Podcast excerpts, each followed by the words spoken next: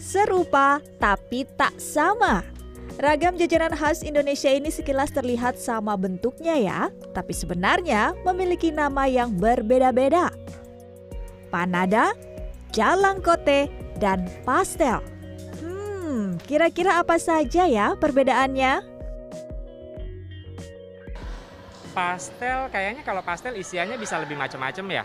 Uh, bihun misalnya atau sayur-sayuran kayak kentang dan lain sebagainya lah wortel kalau Panada dari Manado ikan ya kayaknya ya. Ikan jalakote juga lebih mirip ke pastel kali ya isiannya bisa macam-macam. Nggak terlalu tahu detailnya sih, tapi tahu daerahnya beda-beda ya dari mereka. Pastel, panada, dan jalangkote sama-sama berbentuk seperti bulan setengah dengan ukiran khas melengkung di setiap sisinya. Namun, ketiganya berbeda dan memiliki ciri khas masing-masing.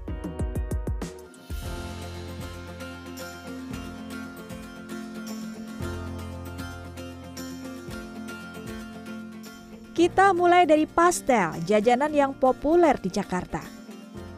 Ria, pengusaha kuliner yang sudah lebih dari 30 tahun berpengalaman membuat pastel, mengatakan pastel memiliki kulit yang lebih lembut dan empuk.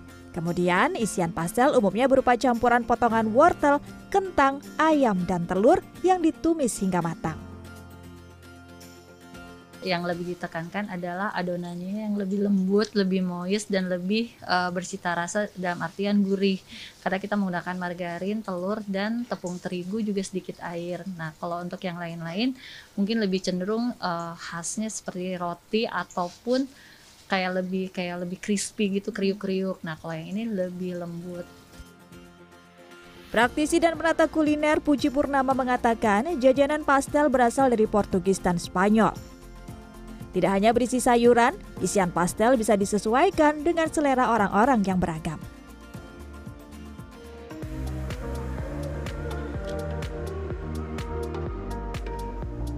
Nah, kalau yang satu ini hampir serupa dengan pastel tapi asalnya dari kota Makassar.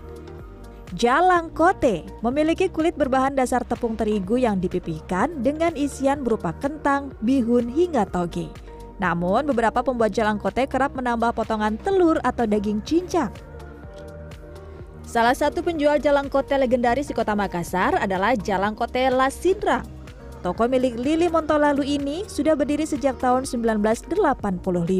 Di tempat ini, jalang kote dinikmati bersama sambal cair khas Makassar. Kalau jalang kote itu kulitnya cuma terigu, telur, uh, garam, telur, gula, garam. Kalau pastel hampir mirip dengan jalakote, isinya sama. Cuma kulitnya tidak sama. Kulitnya kalau pastel itu uh, lapis-lapis ki. Berjualan selama 37 tahun, pelanggan Jalan Kotelan Sinrang berasal dari berbagai kalangan. Bagi pelanggan lama, rasa khas Jalan Kote ini adalah kenangan tersendiri.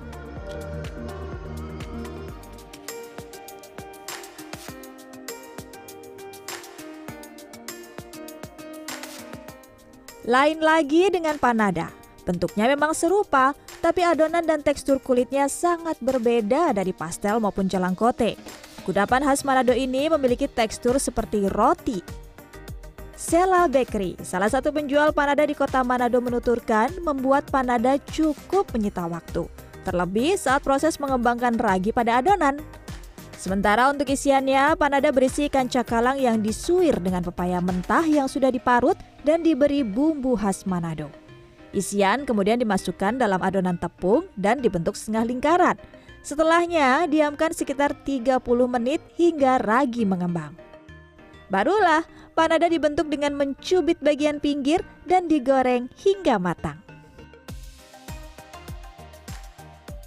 Tidak hanya adonan dan tekstur, isian panada juga khas dengan olahan boga bahari khas Manado, yakni ikan cakalang.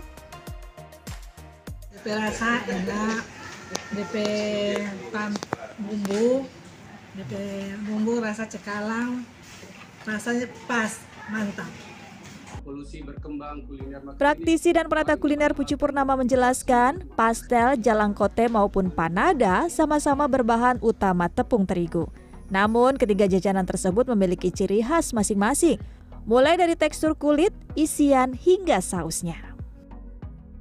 Jelas kalau panada menggunakan ikan laut, hasil dari tangkapan nelayan, rasanya pedas. Di dalam kote itu selalu uh, isiannya uh, lebih uh, uh, isi sayur, bihun, ya terus sausnya itu lebih uh, lebih pedas, lebih lebih watery gitu ya cocolannya. Dan uh, di Jakarta rata-rata makan pastel itu biasanya dengan uh, sambal kacang. Gitu. Berasal dari daerah yang berbeda, pastel Jalangkote maupun Panada ketiganya memiliki cita rasa tersendiri yang semakin menambah kekayaan kuliner Nusantara. Tim Liputan CNN Indonesia